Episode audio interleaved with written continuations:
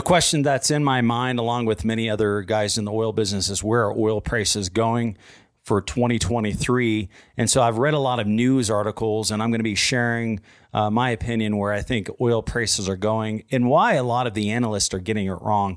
I'm Sean Pruitt, president of Kingdom Exploration. If you like this channel, please subscribe. Now, if you read any if you started it in oil and gas trading, okay, and so the oil and gas traders and speculators are the ones that determine the oil price. It's not the oil companies.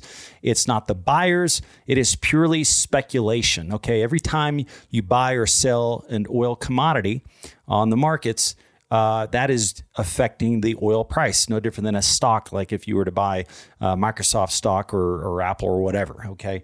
And so the basic principles, if you were to get a handbook, oil and gas trading 101, the first thing that it would list is supply versus demand. Second would be the cost of extracting the oil from the ground. And number three, which is probably the most important driver these days, is sediment, okay? And so basic supply and demand is if the supply is low and demand is high, then oil prices are going to be much higher, okay? You flip that over, supply is low and supply is high and demand is low, then oil prices are going to crash, okay? And then you got the cost to develop oil, okay? If it's the more expensive it is to develop oil, the more expensive it is going to be to sell the oil, because it's going to be less of it if it's more expensive. Okay, if oil prices are low and the cost of extracting is even higher, at some point that fundamentals are going to catch up, because the oil companies cannot afford to continue to under that environment, and then it's going to cause the production to drop, which is exactly what we've gone through for the last several years, because we were in an oil shale glut. But shale was the most expensive barrel of oil to produce. The banks lost their money. They stopped investing in shale. And today, that's why the oil markets are tight. In addition to that, the decline for shale, as far as the production, drops 45% a year, which is higher than conventional oil. So we're in a situation where there's underinvestment due to the price of shale being too expensive. It wasn't that profitable, so people aren't investing in it. And then all of a sudden, we have a supply deficit versus a supply glut, okay? And so that affects oil prices. But the biggest movers right now is sentiment. Sentiment simply means this is where I think oil prices are going, because such and such is going to happen. So the biggest market mover has been sentiment due to recession fears. Everyone is concerned about recession. I mean, you look at what happened during the days of COVID.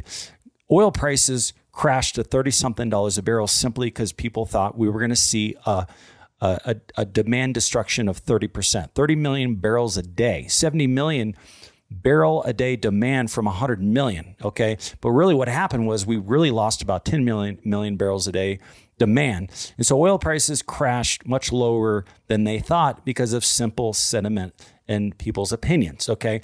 Now analysts, they're nerds. They're looking at numbers. Imagine spending countless hours every single day. This is what you do for a living, to study and analyze data and information. They're data geeks, okay? But imagine you study all this information, and then you got the fundamental answer that oil prices are going to be $130 a barrel. But then you have to reduce that 130 down to 70 simply because of sentiment. You're not going to do that because of your pride and the time that you spent. That'd be no different than Picasso spending an entire week on a painting and then ripping it in half and throwing it in the trash can and showing you what he's got. He's not going to do that. Nobody wants to do that. And that's why these analysts are getting it wrong, is because they cannot think outside of the realm of the numbers, of the data. Okay. And so I'm going to be reading, and so there's a reason why I'm sharing this. And so I'm going to share a few articles and talk about where I think oil prices are going. Right now, WTI crude is $74.25 a barrel. Brent crude, $79.06. U.S. begins SPR repurchase program as oil prices crash. 211 million barrels released so far this year. Okay, and so to put simply, we were releasing about 1 million barrels a day into the market from the Strategic Petroleum Reserve, okay? And so that was adding an additional 1 million barrels a day to the market, okay? Now we stopped the 1 million barrel a day release, And now we're buying oil and putting it back into the SPR. Okay. So for instance, if let's say we buy 1 million barrels a day, okay, that's a reduction of 2 million barrels a day on the market, because we went from releasing 1 million barrels a day to buying 1 million barrels a day. That's a 2 million barrel a day deficit, if you know what I mean. That if that doesn't drive oil prices up, I don't know what is, because they were releasing 1 million barrels a day during a time that we had sufficient supply. We had sufficient supply from Russia. We were expecting us to lose a massive amount of oil from Russia. We didn't. We were expecting China to come online. It didn't. And we were releasing 1 million barrels a day. Now China is lockdowns are ending. We're starting to see a reduction in Russian oil. And now we're taking oil off the market to fill the Strategic Petroleum Reserve.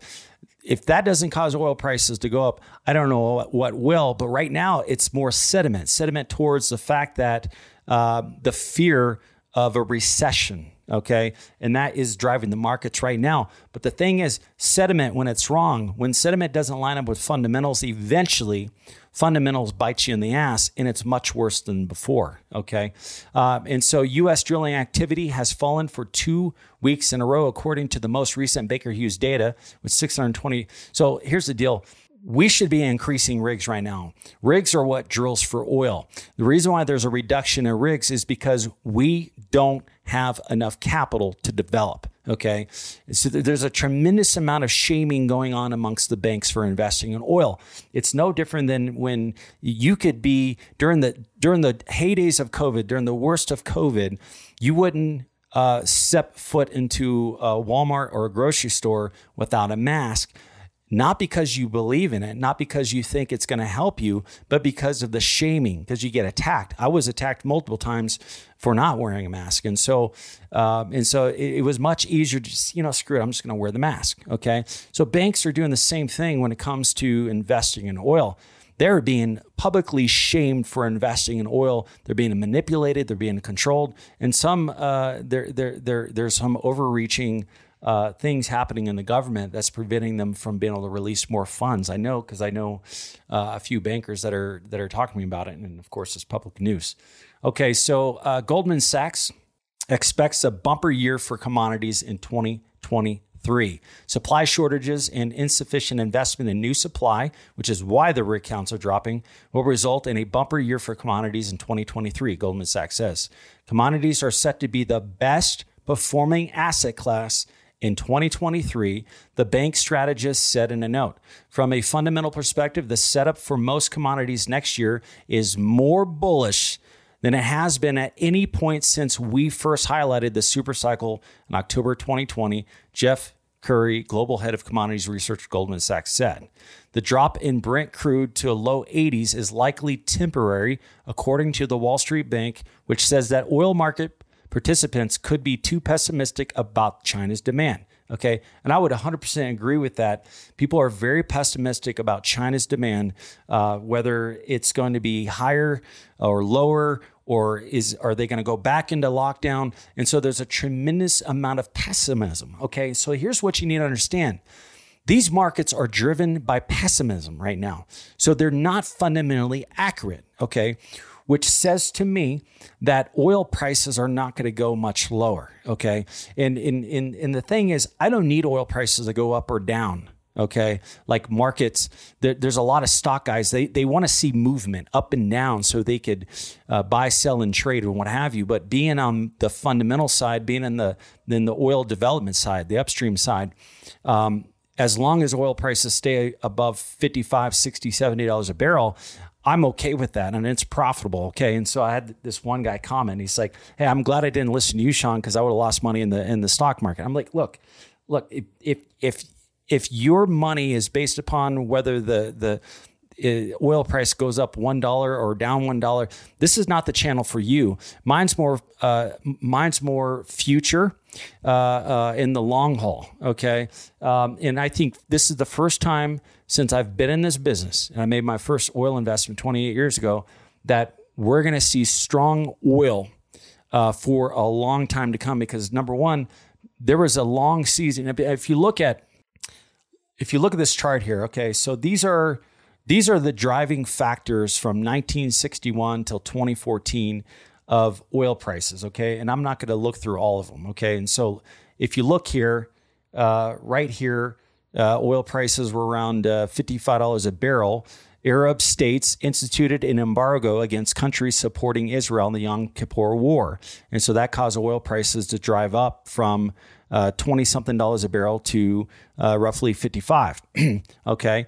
And so if you look here, from 1978 to 79, Iran cuts production and exports during revolution, cancels contracts with U.S. companies. Okay, so Iran cut exports, and that drove oil prices up to $100 a barrel.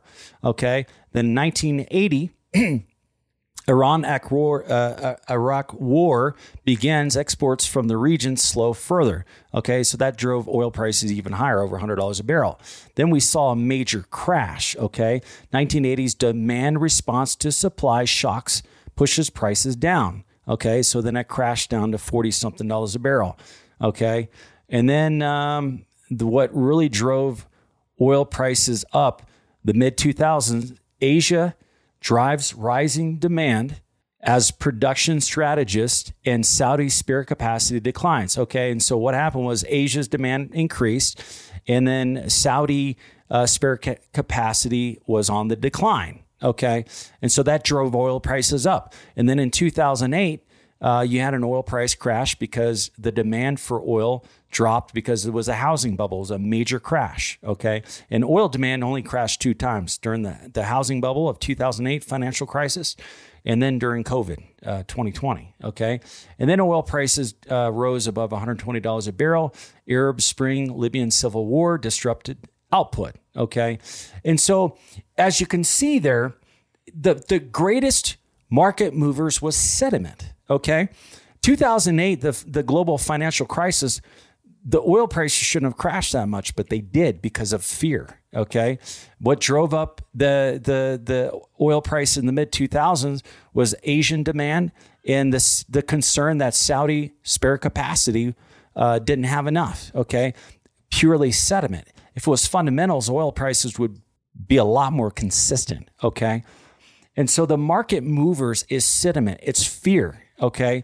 And so the greatest fear, it's what fear is going to win. I mean, when Russia invaded Ukraine, oil prices skyrocketed. They went up over $100 a barrel, okay? But we hadn't yet even seen the reduction of oil up until recently. Okay, we're starting to see a reduction in Russian crude oil. Let's see here.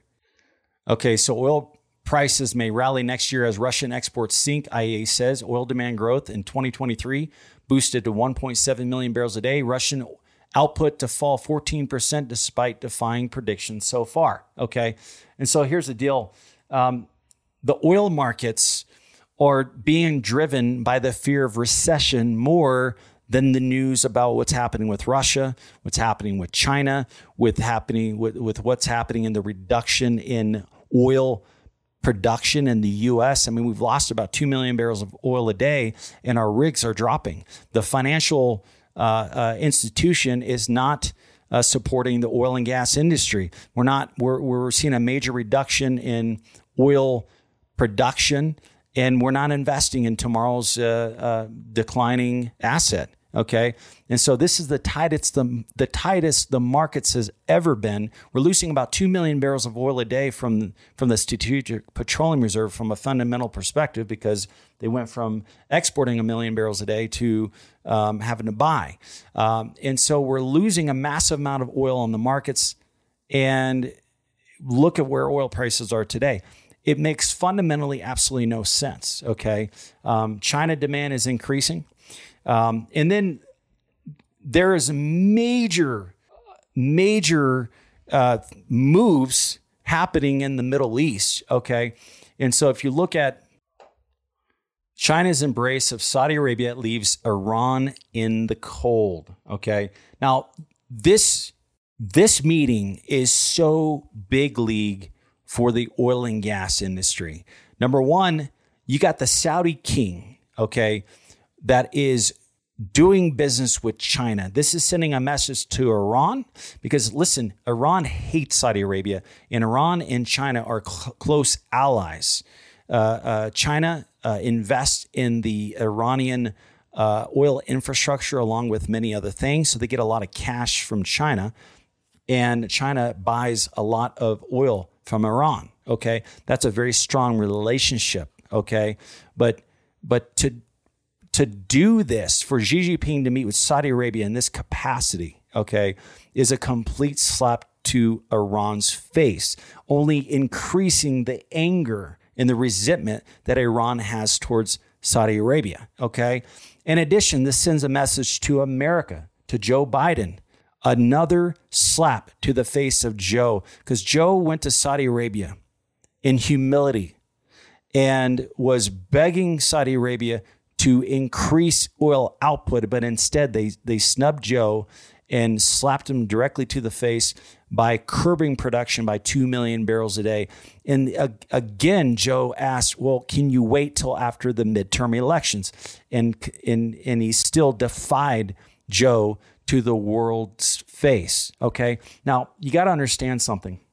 This is so big. Okay, this is so big. Okay, so America is not as concerned about the relationship as they once were, because before they needed Saudi oil and they needed something to back the U.S. dollar because it was backed by nothing.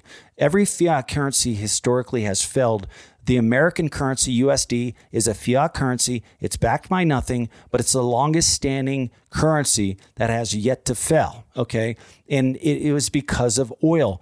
Saudi Arabia sold their oil in US dollar, forcing every country in the world to have US dollars to buy and sell oil. And the trade was, Saudi Arabia did that for America, but we had to protect Saudi territory. OK, now you look what's happening right now. Saudi, we're not buying near as much oil from Saudi Arabia, only 300,000 barrels of oil imports, which is nothing compared to what we were importing before. OK, and American demand is 20 million barrels a day, and we only produce half of it. OK, so the other half, we're getting it from different parts of the world. OK, a lot of from Canada, which is why it was ridiculous that we shut down the Keystone Pipeline. And so we're only importing 300,000 barrels of oil a day from Saudi Arabia, and our dollar is already powerful. So the relationship with Saudi Arabia is not as important, okay? So we turned our backs on Saudi Arabia, especially during the days of Donald Trump, okay? That's why all this rhetoric going about the journalist Khashoggi that MBS killed or whatever. That's why they didn't mind doing these things. But it was later that they found out just how important that relationship was, but it's already deteriorated, okay? And so Saudi Arabia, this man Xi Jinping is his number one client, his number one buyer. So he was going to do whatever he can to entice Xi Jinping to continue relations, okay? And so this is complete defiance to Iran. This is complete defiance to America, okay? But it's America that protects Saudi Arabia from Iran, okay? And so with what's going on in the background right now, Iran, there's a tremendous amount of news revolving around Iran getting a nuclear weapon, okay? Saudi foreign minister, all bets are off if Iran gets a nuclear weapon, okay? In other words, Saudi Arabia is going to do whatever it takes to defend themselves. And everything that they've said to America and other countries as far as trying to keep peace and what have you, it's game over if Iran gets a nuclear weapon, which I don't blame them, okay? But here's the deal. I think Iran, I could go and read hours and hours of news articles discussing why they think Iran has a nuclear weapon. But it's really simple. Russia and Iran are doing business together. Russia's buying Iranian drones, and Russia has more nuclear weapons than any other country, second to America. If you don't think Iran could simply get a few nukes from Russia, I mean, it's that simple, guys, okay? And so here's the deal. This is what I think is going on. I think Biden is allowing Iran to, they're giving Iran some rope to hang themselves. Okay. And in that time, that freedom that Iran has, because this nuclear deal is not being signed because I truly believe that the Biden administration is using this as a tactic to push Saudi Arabia back towards the U.S. Because if Saudi Arabia is in fear of their lives, because it doesn't matter how much oil they sell, it takes one nuclear bomb from Iran, from a drone, to destroy all of their oil facilities, and all of their income ceases, okay? And so if Iran has enough freedom to grow their nuclear arsenal to start attacking Saudi Arabia even more, it's going to force Saudi Arabia to re-engage with America to submit to the will of the West. Okay, so right now, Saudi Arabia is defying the West and following more of the Middle East and China and Russia and the things of that world and trying to keep peace with Putin and what have you. Okay, and so. And the West hates that. America hates that. Biden wants Saudi Arabia to submit to him. And so the only way to get Saudi Arabia to submit to Joe is by fear. The only reason why we have a relationship with Saudi Arabia is because we protect them. Okay. So I could foresee, and we've it started with Donald Trump. We were producing so much oil that we said, we don't need those guys. And we started pulling our military out. Well, now, all of a sudden, the tables are turned. We thought shale oil was never going to stop. It stopped. And we're seeing a reduction. Now we're desperate for oil right now. They're not admitting to it. The oil price isn't saying, hey, guys, we're desperate for oil. Sentiment has taken over. Sentiment is a lie. It's fear. Fear is a lie. Okay. And so every analyst that is in the oil and gas industry sees oil prices going up triple digit oil next year. But regardless, fundamentally speaking, it's all going to catch up. So, all right, guys, I'm Sean Pruitt, president of Kingdom Exploration. If you like this channel, please subscribe, and we'll talk soon. Thanks.